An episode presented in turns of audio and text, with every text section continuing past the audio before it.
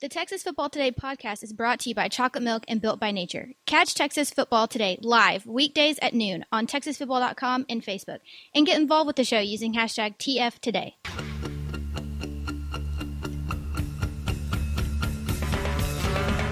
Ain't how to sing blue way. Shot glass in your hand. Yes, yes, y'all. From the Dave Campbell's Texas Football Mothership here in beautiful Lewisville, Texas, it is Texas Football Today, a show on the internet. My name is Greg Tepper. I am the managing editor of Dave Campbell's Texas Football magazine, TexasFootball.com, a corresponding website. Thank you for spending part of your day with us. Whether you're watching us live at TexasFootball.com or on Facebook, or you're listening to us on the podcast, which you can subscribe to on the podcast vendor of your choice. Either way, thank you for doing your part to support your local mediocre internet show. I'm sitting here over there at the helm today, Mission Control, making us sound good today. Hello. Is Ashley Pickle on a different camera today? It is. No, it's the same camera. Oh, My face is just.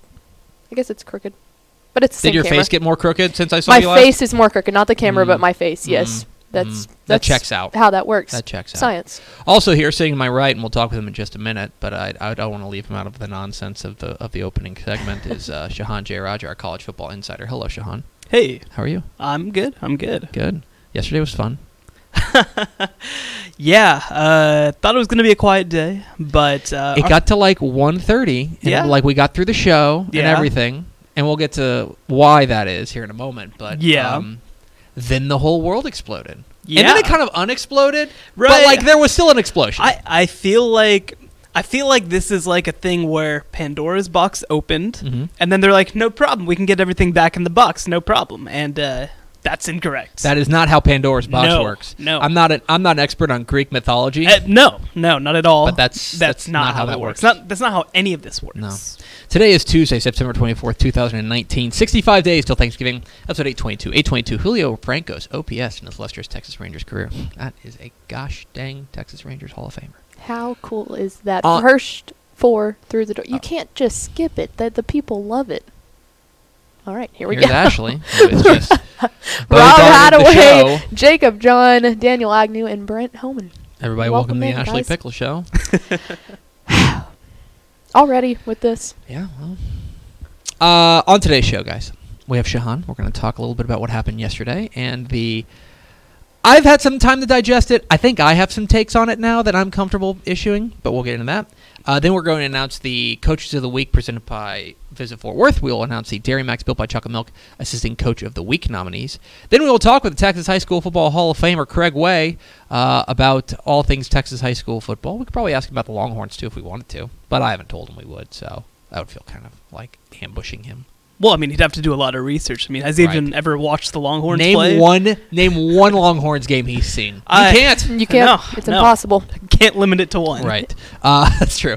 uh, so uh, we will get into that. Uh, new episode of Tep and Step is up. Uh, if you're interested in that, there is also another podcast up, Dun, an dun. emergency edition of Republic of Football. We have a new feed for subscribers only Yeah. for emerge, basically emergency pods and bonus pods um, for Texas Football Today or Texas Football Insiders. And yesterday we dusted it off for the first time. Yeah, it was nice. You Yeah. know, we had it set up. We were waiting for the right moment. We're like, boy, I wish there was some breaking news we could do a podcast about. and then bam. And then everything broke. And and then everything. so let's try to run through what happened yesterday. Yeah. So this was about two ish, about two o'clock Yeah, central about- about. Central Daylight Time, yes. uh, according to the Tower of the Friendly Mercantile. Uh, there was a there was a tweet from Joseph Duarte of the Houston Chronicle. Joseph Duarte is the Houston Cougars reporter of record. Right. He is an excellent, excellent reporter. One of the better beat writers in this. state. Yes, he is. And the thing about him is when he says something, you never have to be like, Is that real? Yeah, it's never a rumor. No. Right. That's happening. Exactly. Even when it's like unsourced, Right. I trust Joseph Duarte Right. implicitly. Yes. So He takes that responsibility very seriously. he does. So he tweets out that the shocking news that D'Eriq King, the quarterback for the Houston Cougars, Yeah. is going to redshirt. He's going to sit out the rest of the year and redshirt this year. And uh, the the story said that he was keeping all of his options open. Yeah. So we'll run through the whole story, then we'll back up. Okay. so we will. So there is uh, that happens, and then Mark Berman, who is Yeah. another guy. He's I believe with the Fox affiliate Yes, down there, Fox in Houston. In Houston, uh, is texting with D'Eriq King's father. Very well sourced guy. by yeah, the way. another very well sourced guy in the Houston circles, and he says, and he basically quotes a, a text from D'Eriq King's father saying, D'Eriq King is going to sit out the rest of the year, take a red shirt, and transfer Right. for next year. He's going to enter the transfer portal. Right.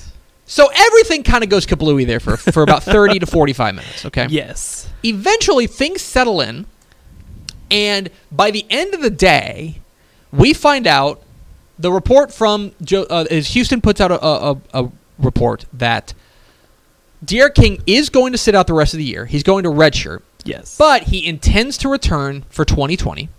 And the same goes for receiver Keith Corbin. yes. So two guys are going to redshirt. Obviously, Keith Corbin's going to get kind of lost in this because D'Eriq King is the headliner. right. Right. So that's what happened. And everyone lost their mind. it was like a- Tepper I- I lost say- his mind. I will say I was a little surprised with like how national this story went. You know, because it is. I mean, he's It's an an- awesome player, but he is a Group of Five quarterback. It's an AAC quarterback, Right. I think because of what he did last year, and- Sure. and, and he established and himself. And Absolutely should be considered that level. I also think that it helps that they have played fundamentally three games on national TV. Yeah, yeah, yeah. Oklahoma on a Monday night. Sure. They played uh, Wazoo on a Friday night, Right. and then they played Tulane on a Thursday. night. especially well, you Oklahoma know game. the Tulane game had so much to do with that Sure. because it was Thursday night. Everyone watched, and it was unbelievable. recent. so to hear that that came after that was Yeah. probably So, as you know, the new rule is that you can play up to four games and still redshirt.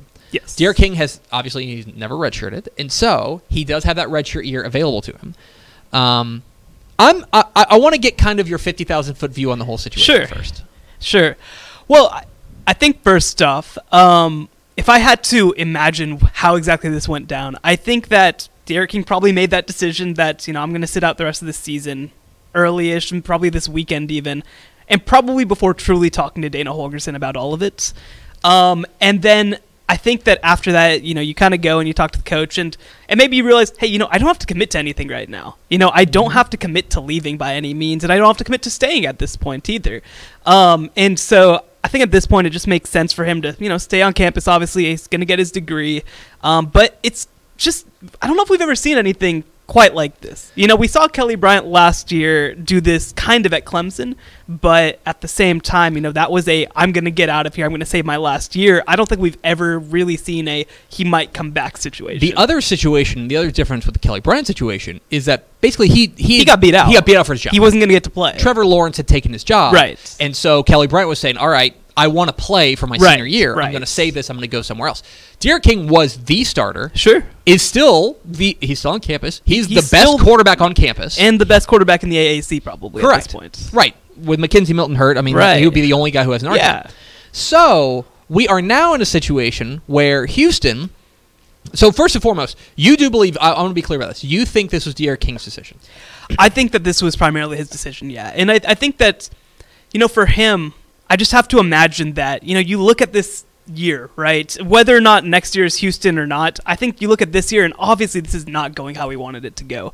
And he's probably not going to play football in the NFL, uh, you know, at quarterback at least.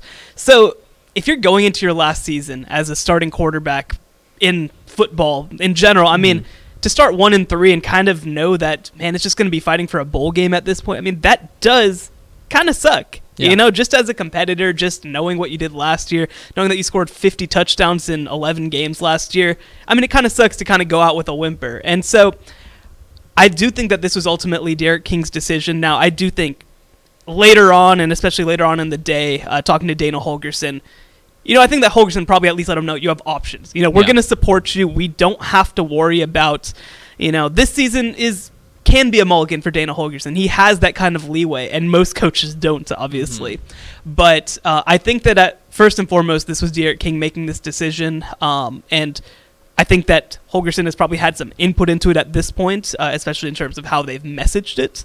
But um, you know, I, I think that first and foremost, this was D'Eriq King wanting to have a better senior year than what he's having. Oh, and let's be clear. If you take a look at the 2020 Houston schedule, Yeah, it is easier. It Yeah. is easier. Uh, they do not have Oklahoma on the schedule. They do have to go to Pullman to play Wazoo. Yeah. Uh, they do go to BYU, Although who knows what that team's going to look like? They do. They still have UCF on the schedule. Right. They're at Cincinnati. They're at Memphis. They're at SMU.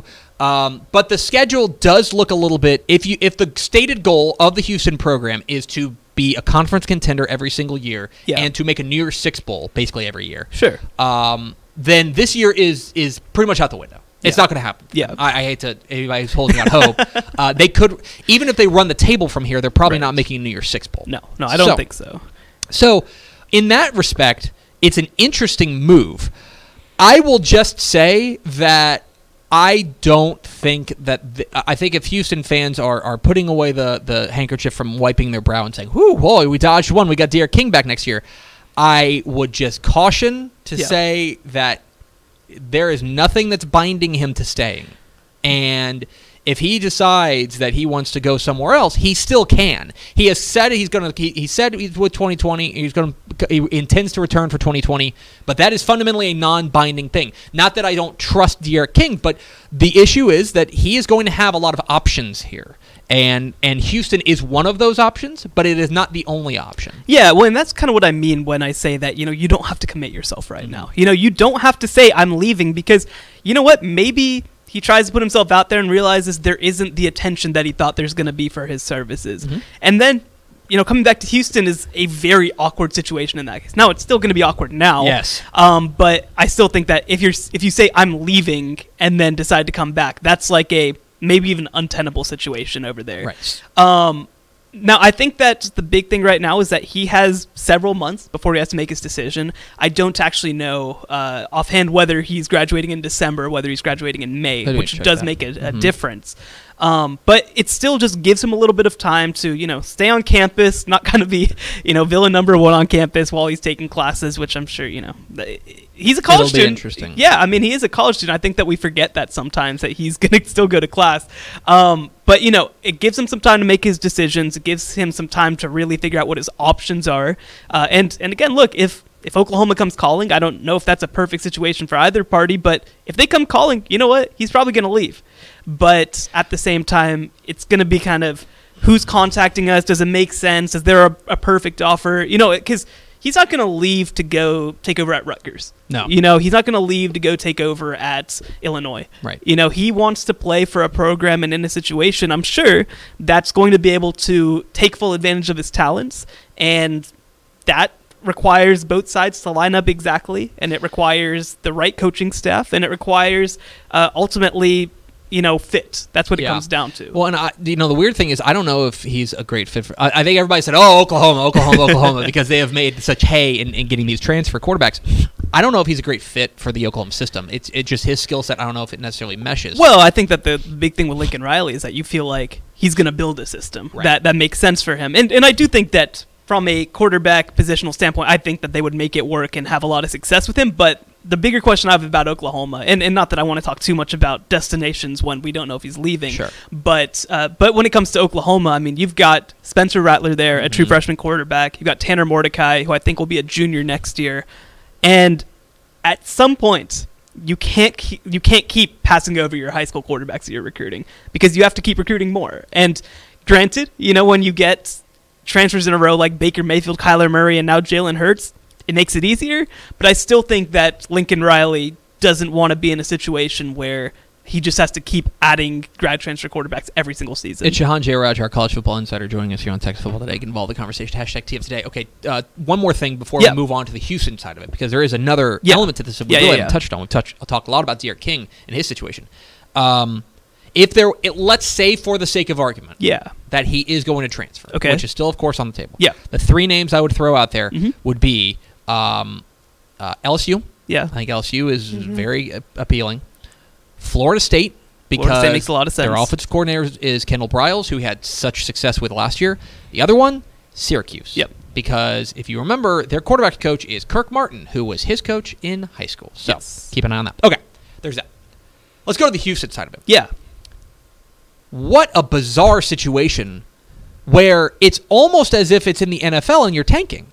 Like, uh, like I, I don't mean that in, Yeah. in a disrespectful No, way, no, but no. it's it's like right now they have one person on campus, Yeah. who has thrown a college pass. That person I believe it's two. I believe that has Clayton Tune thrown a pass. Yeah, yeah. He he started games last Oh, okay. year. Okay. So they basically have two guys. They have Clayton Tune. Yes. They have Dana Holgorsen's kid. Yes. Okay. A, a true freshman walk on. True freshman walk on. They are, and, and D'Eriq King, I think we all admit, uh, can sit here and say D'Eriq King was their best, most dynamic offensive weapon. The offense is going to take a significant step back, even if Clayton Tune is awesome. Yeah. Or, what is Dana Holgorsen's kid's name? Logan Holgorsen. Logan Holgorsen. Logan Holgorsen is great. Yeah, yeah. Okay? Even if they're great, Yeah. the offense is going to take a step back. The defense was already going to be a problem. The offense was kind of what was holding them Yeah. in games. Yeah. Houston is now I don't want to say they're punting on the season, but this is such a bizarre turn of events wherein now like 3 and 9 is really within the realm of possibility. Yeah, I mean, here's the difficulty, right? You go on the road to UNT this week, and I think that Houston can compete with UNT, but I feel like at this point, you know, without D'Eriq King, with a new quarterback stepping in there, it's not an ideal situation. Then you got Cincinnati at home, Mhm. that's a loss. At UConn should be a win, so that's a win. Uh, versus SMU, and SMU looks freaking awesome. Yeah. freaking awesome. At UCF That's probably a loss. versus Memphis. Probably a loss. At Tulsa is a 50-50 game Yeah. and then versus Navy is a 50-50 game. I mean, so, yeah. I so mean- like you're kind of talking three more wins, maybe that you feel maybe could happen. It is so. This is such a bizarre situation Yeah. now for Houston that they are like we're gonna, you know, and and uh, there's obviously going to be a lot of talk about Dana Holgorsen and coming in and and and you know being a new, being the new coach there who didn't recruit D'Eriq King. Yeah. Okay, let's be clear, he didn't de- recruit D'Eriq King, but it you know all reports are we hadn't heard any sort of like problems between the two. Um, it is now going to be a really interesting situation to see them play out the string in Dana Holgorsen's first recruiting cycle with Houston. And I will be honest, there was a moment of cynicism yesterday when they put out the statement that both Keith Corbin and uh, and D'Eriq King were going to redshirt, but were going to but intended to come back for 2020. Part of me thinks, and this is again cynical, is that Dana Holgorsen went to them and said, "Please, we need to hold this recruiting class together. This is a recruiting play. I just need you to stay on campus until May or something like until or until past National Signing Day Yeah. or something like that." That's a cynical way of viewing it. I freely admit that, but this is, I mean, I'll be honest, one and three start, and now this. This is a truly bizarre start to the Holgorsen era in Houston. Yeah, well, I think that the big thing is though is that there's a certain level of tearing down that Dana Holgorsen's doing. Mm-hmm. Um, you know, because the reality is, I know that Major Applewhite took over as coach. You know, who was Tom Herman's offensive coordinator, but the program of Tom Herman doesn't really exist here anymore. Right. And so I think that there's a certain level of I'm going to take this down and I'm going to rebuild it in my image. So for me, I think that I don't necessarily think that uh, that keeping them on campus is like a recruiting play. I think it's just more of a why you know why make a decision that you don't have to make right now. Yeah. And uh, and so I think that ultimately, uh, I think that Holgorsen is going to get some guys in here who maybe fit him better. And I think Clayton Tune is a quarterback who fits Dana Holgorsen better than D'Eriq King.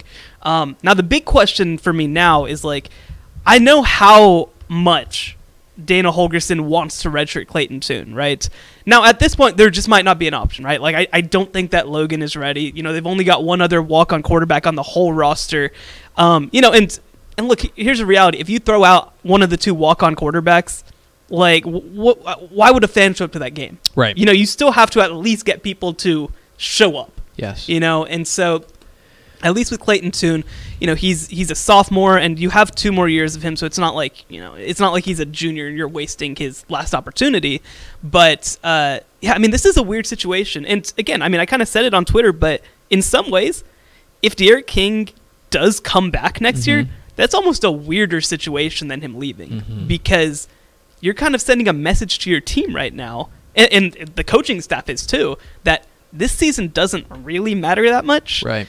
And I think that that's something that maybe the coaching staff believes and probably should believe that, you know, this is a one year, this is a start, this is building on something, but it's still just such a weird situation. Um, it's Shehan Jeyarajah, our college football insider. Follow him on Twitter at Shehan Jeyarajah, spelled exactly like it sounds. And, and of course, listen to Republic of Football, both the free version, which you can subscribe to on iTunes and um, and Spotify and everywhere you get your podcast, as well as um, as well as the premium version, which you can find at texasfootball.com and subscribe to that for insiders. Uh, just one last thing. uh, a little thing, and, and I know we talked about this. Uh, there was, for some reason, there was this notion among, I think, among Houston fans, like, oh, D'Eriq King's quitting on his team. hey guys, hey guys. Let me look directly into the camera and say this. Can't quit something you're not getting paid for. That's just called stopping. I- He's, he's Shehan Yeah, yeah. And, and the one thing I'm going to say about that, you know, there's, it's a common refrain in college sports to say, you can't quit in the real world. Um, you can absolutely quit in the real world. Yes. You know what? you know what? Nothing made me realize that maybe quitting sometimes a good idea than getting laid off in my last job and Right. realizing, hey, you know what? I might not quit them, but they'll quit me if they don't need me anymore. He is Shehan Jeyarajah. Uh, follow him on Twitter at Shehan Jeyarajah and find his fine work at TexasFootball.com. Shehan, thanks for tuning in. Thanks for having me. We are Texas Football Today. We're here every weekday at noon on TexasFootball.com, talking football in the Lone Star State. You can follow us on Twitter at DCTF, like us on Facebook, Facebook.com slash Dave Campbell's. Follow us on Instagram, Instagram.com slash Dave Campbell's. And of course, see us at TexasFootball.com. TexasFootball.com is where you can find complete coverage of high school football, college football, and recruiting all across the Lone Star State.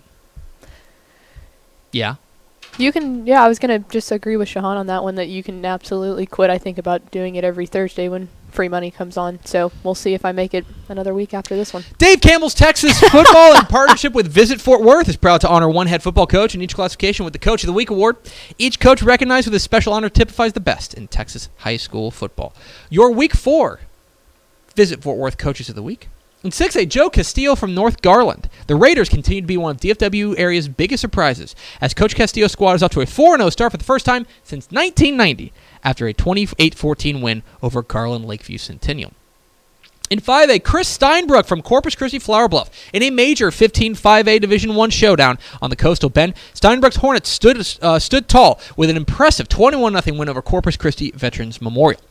In 4A, Wayne Condra from El Campo. After a disappointing 3 7 season in 2018, Coach Condra's squad is showing that they may have simply been a bump in the road as the Ricebirds are flying high at 4 0 after a 31 13 win over Wharton in the Wharton County rivalry. In 3A, Antoine Jimerson from Jefferson. Despite losing a highly decorated group of seniors, Coach Jimerson and his Bulldogs are showing that they have staying power, improving to 4 0 with a 35 7 win over Paris North Lamar. In 2A, Andres Aguirre from San Saba. First year coach Aguirre has taken over a tremendous San Saba squad, and the Armadillos haven't missed a beat. Starting 4 0 after last week's 70 0 win over Snook, they have outscored their opponents 247 3. And finally, in 1A, Ennis Erickson from Rising Star. The Wildcats snapped their 14 game losing streak, knocking off three way 59 to 36 to earn their first win since October 2017. So those are your week 4 Visit Fort Worth Coaches of the Week. In 6A, Joe Castillo from North Garland. In 5A, Chris Steinbrook from Corpus Christi Flower Bluff. In 4A, Wayne Condra from El Campo. In 3A, Antoine Jimerson from Jefferson. In 2A, Andr- Andres Aguirre from San Saba. And in 1A, Ennis Erickson from Rising Star. Congratulations to all the school or all the coaches. We salute you. For more information, visit texasfootball.com. Woo! Right. I think I'm getting sick. I was just gonna say I feel really bad for everyone because I can hear both of us like like sniffing, so we apologize for that. Fall is here. Dairy Max and Dave Campbell's Texas Football are proud to team up this year to honor excellence, excellence in coaching and the hard work that assistant coaches put in on behalf of their teams. Each week, the Texas football staff nominates four deserving assistant coaches for the Dairy Max Built by Chocolate Milk Assistant Coach of the Week and let fans decide on the winner via Twitter poll. It all leads up to the Dairy Max Built by Chocolate Milk Assistant Coach of the Year decided at season's end. Your Week 4 Dairy Max Built by Chocolate Milk Assistant Coach of the Week nominees Frisco offensive coordinator Blake Yancey. Wing T teams aren't typically known for lighting up scoreboards, but don't tell that to the Raccoons, who hung 76 points on Frisco Lebanon Trail with a resounding 76 28 victory. Rockdale offensive coordinator Ethan Knoll. The Tigers exploded for 32 po- first quarter points and got 294 yards and 7 touchdowns passing from quarterback Jace Robinson en route to a 66 7 romp over Austin Hyde Park Baptist. Tomball defensive Tomball Memorial rather defensive coordinator Scott Herman. The Memorial defense was suffocating, holding Bryant to just 35 yards in the first half in a 40 0 district opening victory. And out west, Pecos defensive coordinator Ray Carroll. The Eagles even their record at 2 and 2 thanks to an inspired defensive effort, holding Big Spring to just 202 yards of total offense in a 25 6 victory. So those are your Dairy Max built by Chocolate Milk Assistant Coach of the Week nominees. Frisco offensive coordinator Blake Yancey, Rockdale offensive coordinator Ethan Knoll, Tomball Memorial defensive coordinator Scott Herman, and Pecos defensive coordinator Ray Carroll. Vote now on Twitter at DCTF and see more information at TexasFootball.com. Woo! We are Texas Football Today. We're here every weekday at noon on TexasFootball.com, talking football in the Lone Star State. You can follow us on Twitter at DCTF, like us on Facebook, Facebook.com slash Dave Campbell's. Follow us on Instagram, Instagram.com slash Dave Campbell's, and of course, see us at TexasFootball.com. TexasFootball.com is where you can find complete coverage. High school football, college football, and recruiting all across the Lone Star State. I want to invite you to become a Dave Campbell's Texas Football Insider at TexasFootball.com slash insider. Two magazines, a year's worth of exclusive online content, including premium podcasts, both uh, Tap and Step, our premium high school football podcast, as well as Republic of Football extras, and coming up a little later, some Texas Football Today bonus editions. you won't want to miss that. Plus, recruiting analysis from our friends at Next Level Athlete, uh, computer rankings of every Texas high school ball team, computer projections of every Texas high school ball game, all that and more at texasfootball.com slash insider. Makes a great gift as well. It's texasfootball.com slash insider. Ashley, let's go to the hotline and bring in the Texas High School Football Hall of Famer, who I believe is not going to redshirt this season and sit out for 2020. At least not that I've heard. We're joined uh, by Craig Way. Craig, how are you?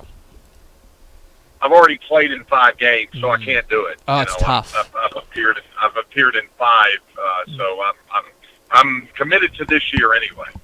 Uh, let's talk a little bit about Texas high school football, which I feel like was a little bit calmer in week four as opposed to week three, although that is an extremely low bar to clear. Uh, considering all the chaos in, in week three. Uh, overall, now that you've had a little bit of time to digest what went on in, in week four, uh, what are the big things that stand out to you? I, think you make a great point, Tep, because we had a what was it a, a tidal wave of of uh, chaos in in that in that third week. So yeah, it's a it was kind of a ripple. It was still when when you think about it, some of the uh, some of the things that we saw and uh, a couple of the surprises and eyebrow raisers, as we mentioned, those kinds of things on a normal and what after all is normal anyway. But on a normal week, we'd look at that and go, "Wow, there's a surprise. There's a ranked team losing. There's another ranked team losing. There's a couple." But given what we dealt with the week before, yeah, it felt kind of almost sedate. Almost Mhm. felt like we we had to dig a little bit to, to see some surprises. And and I don't know about you, because for folks who don't know the dynamic, and I and I know you've mapped it out for them. When we do a show on Friday night, uh, we get a lot of stuff flying at us, scores, highlights. Uh, we do the, the the interviews and things like that. But it all comes real fast, and the old drinking from a fire hose. We're trying to get as much down as we can, but we're not 100% in tune with every single game over 700 that happened on a Friday night, right? So when we get off the set, we we find out something or say, "Hey, how'd so and so do?" Wow, what? And and I, I wish I had a dollar for every time you and I did that when we get when we late in the show or when we came off the set to do that. And then to take it a step further, you get to Sunday and find out about some surprises that happened on Saturday. So I don't, you know, I I I think that uh, the last week was sedate by comparison to what we saw, given all of the, the, the carnage that happened in the prior week when it had you and uh, you know your your outstanding staff just absolutely spinning your heads as to what you were going to do with the weekly rankings.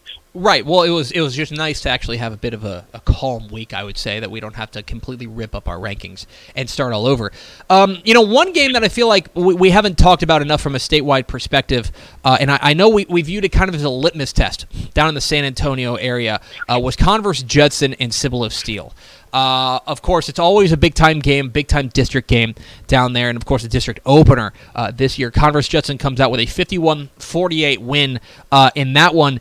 Uh, you know, we're, we're always curious as to when is going to be the year that San Antonio makes a comeback and, and jumps back into the statewide uh, statewide conversation.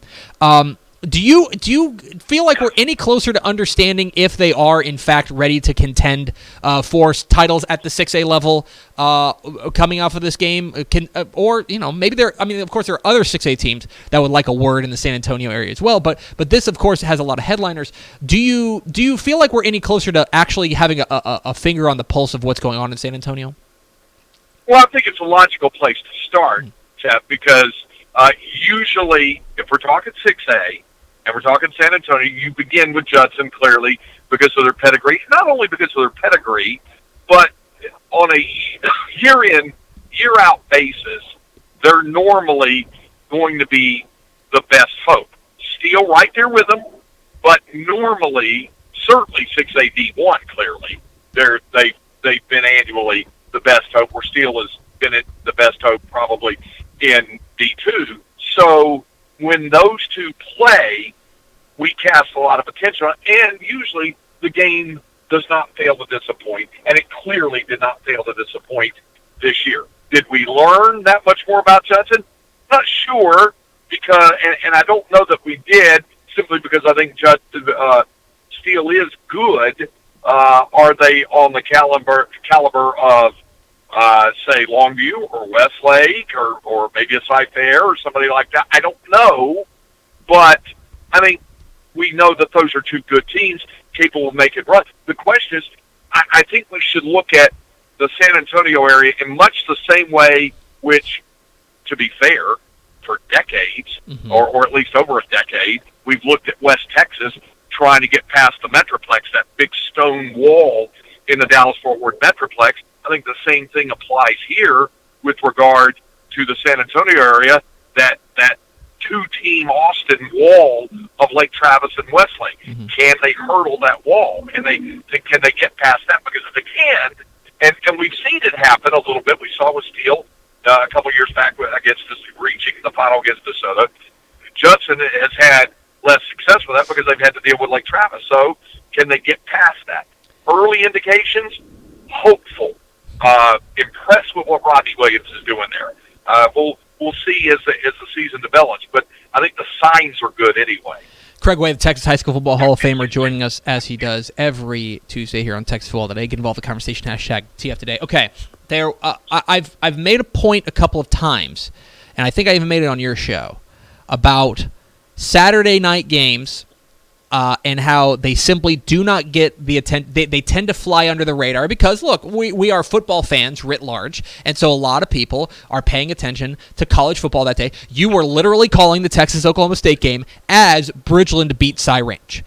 That is, in my mind, a seismic move, a seismic game in the Houston area that, that Bridgeland, the newcomer in Cyfair ISD, uh, now takes over the, the pole position in District 14 6A.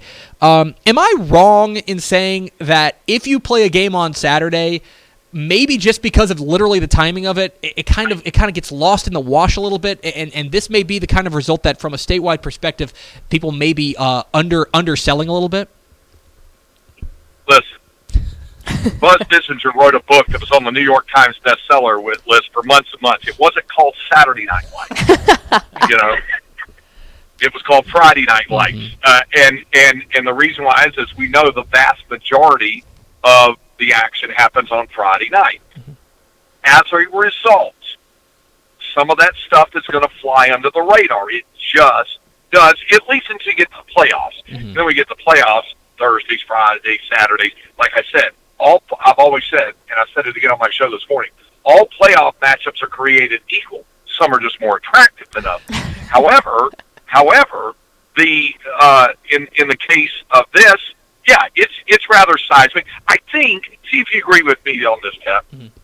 Maybe we've become a little bit desensitized to extremely youthful programs making noise, uh, and and the poster child for that is Shadow Creek. Mm-hmm.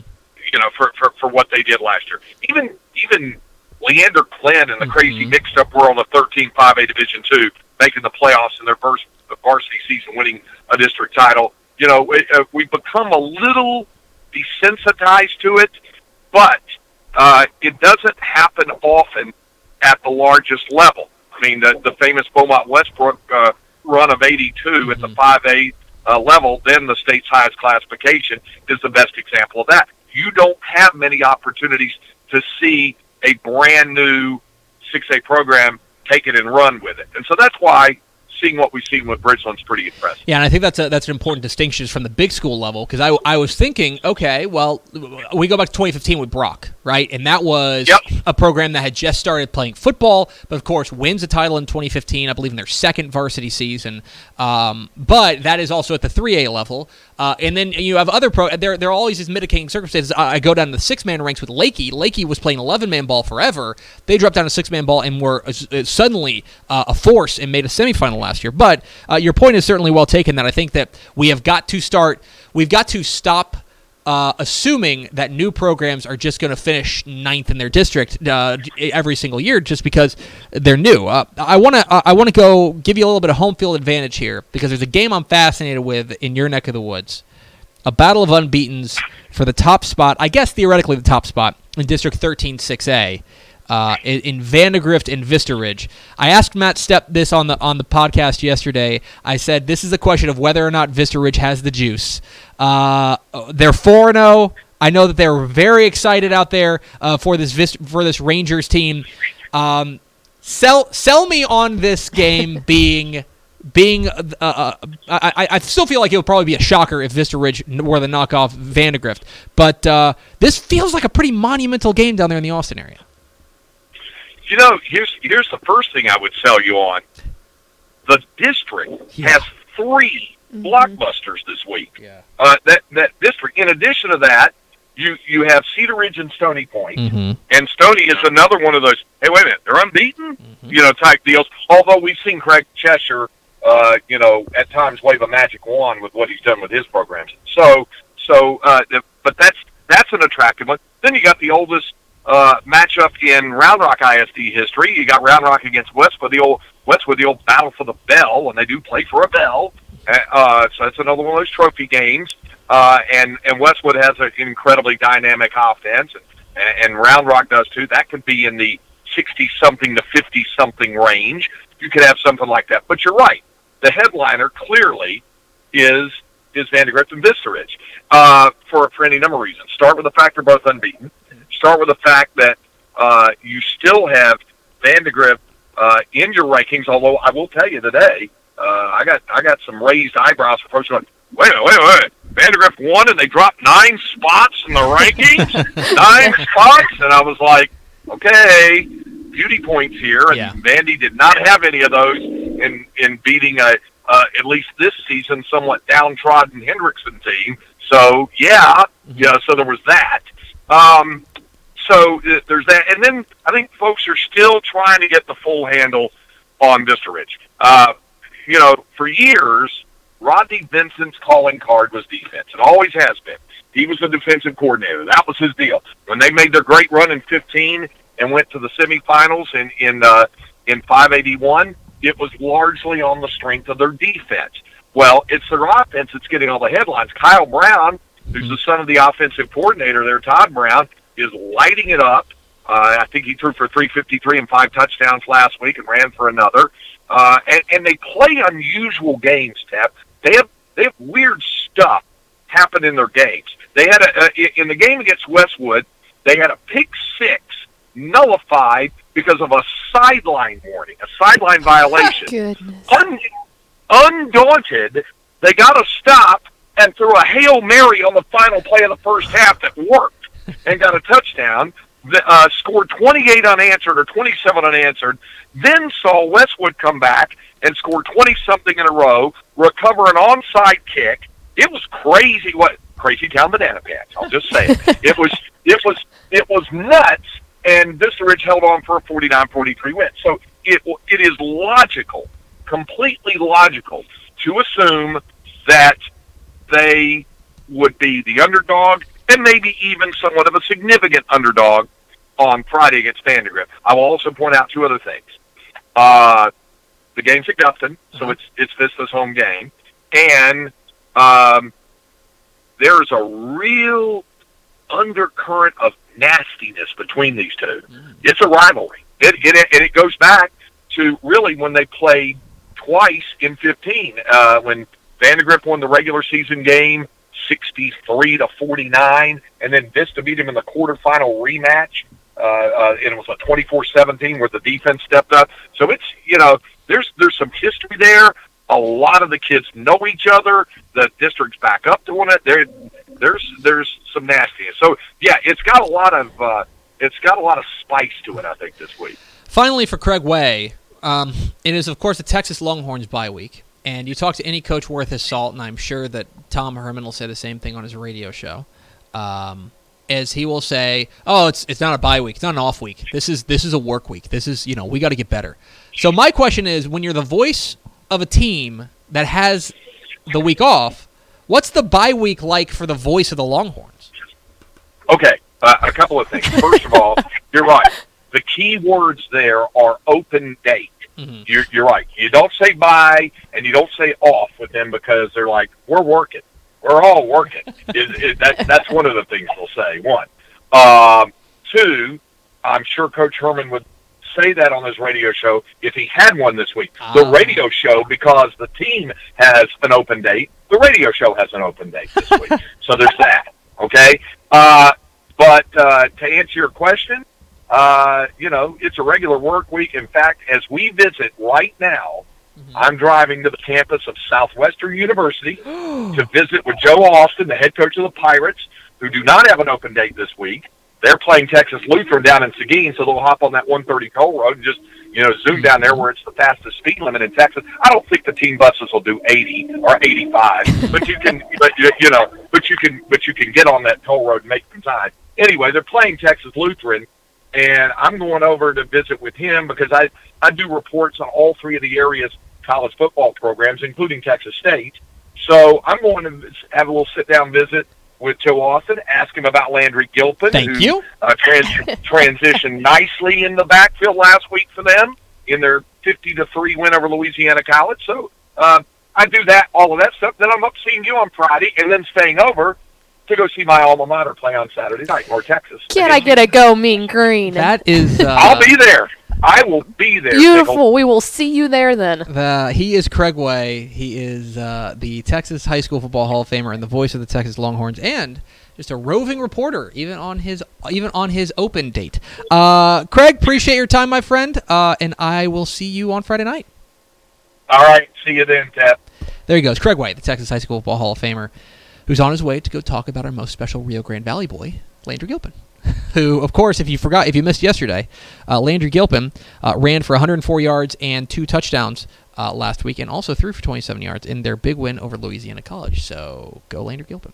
I wish I had like a replay system where I Mhm. could get you going. Our very special boy, Our like most- again. our most special boy, our very most special boy. Uh, anyway, appreciate Craig Way hopping on with us. And now we go to Ashley Pickle for America's second favorite segment. Final thoughts. All right. So first up, uh, Rob Hadaway asked earlier when we were talking about the red shirt stuff. Um, are there red shirt? Are the red shirt rules the same across the board in Division One, Division Two, etc.? Do you know the answer? to No, they are not. Uh, I do not know specifically what the red shirt rules are in uh, in FCS and Division Two, but I know that they are not the same. It was a relatively whenever they announced the the new change for um, to, for FBS, uh, the redshirt rule, the four game rule. I know that that was a relatively seismic shift there, and it was a big deal. Uh, so I I would need to look into what the FCS redshirt rule is, but uh, I will get back to you, maybe, if I remember to get back to you. We'll we'll try to remember We'll that for to remember, tomorrow. yes. That we'll put that on me. Um, and then the last. I like how, by the way, Craig. yeah, Craig, I was just like- I just realized that. I like how Craig is like peeking up. Ready- He's like, "Hey, Uh, bye, hey, Craig. He's still watching." He's lurking. Um. Anyway, Let's You- see. there. Hey, there, there we go. go. Bye, Craig. Um, all right, and then the last question was from Aaron. He said, "Is Max taking a red shirt year instead of going back to his home planet?" um, no, no, He's there. Max, Max, we we have been over this. Max, his planet needed him, and he died on the way back to his planet. So That's how it goes. He's the Poochie of this show. R.I.P. Poochie. That is going to do it for us. Thank you for spending a little bit of your day with us. Follow us on Twitter at DCTF. Like us on Facebook, facebook.com slash Dave Campbell's. Follow us on Instagram, instagram.com slash Dave Campbell's. And of course, see us at texasfootball.com. Very special thanks to Craig Way for being our guest. For Shehan Jeyarajah and Ashley Pickle, I'm Greg Tepper. Vince Young, please give me your Player of the Year trophy. We'll see you tomorrow on Texas Football Today.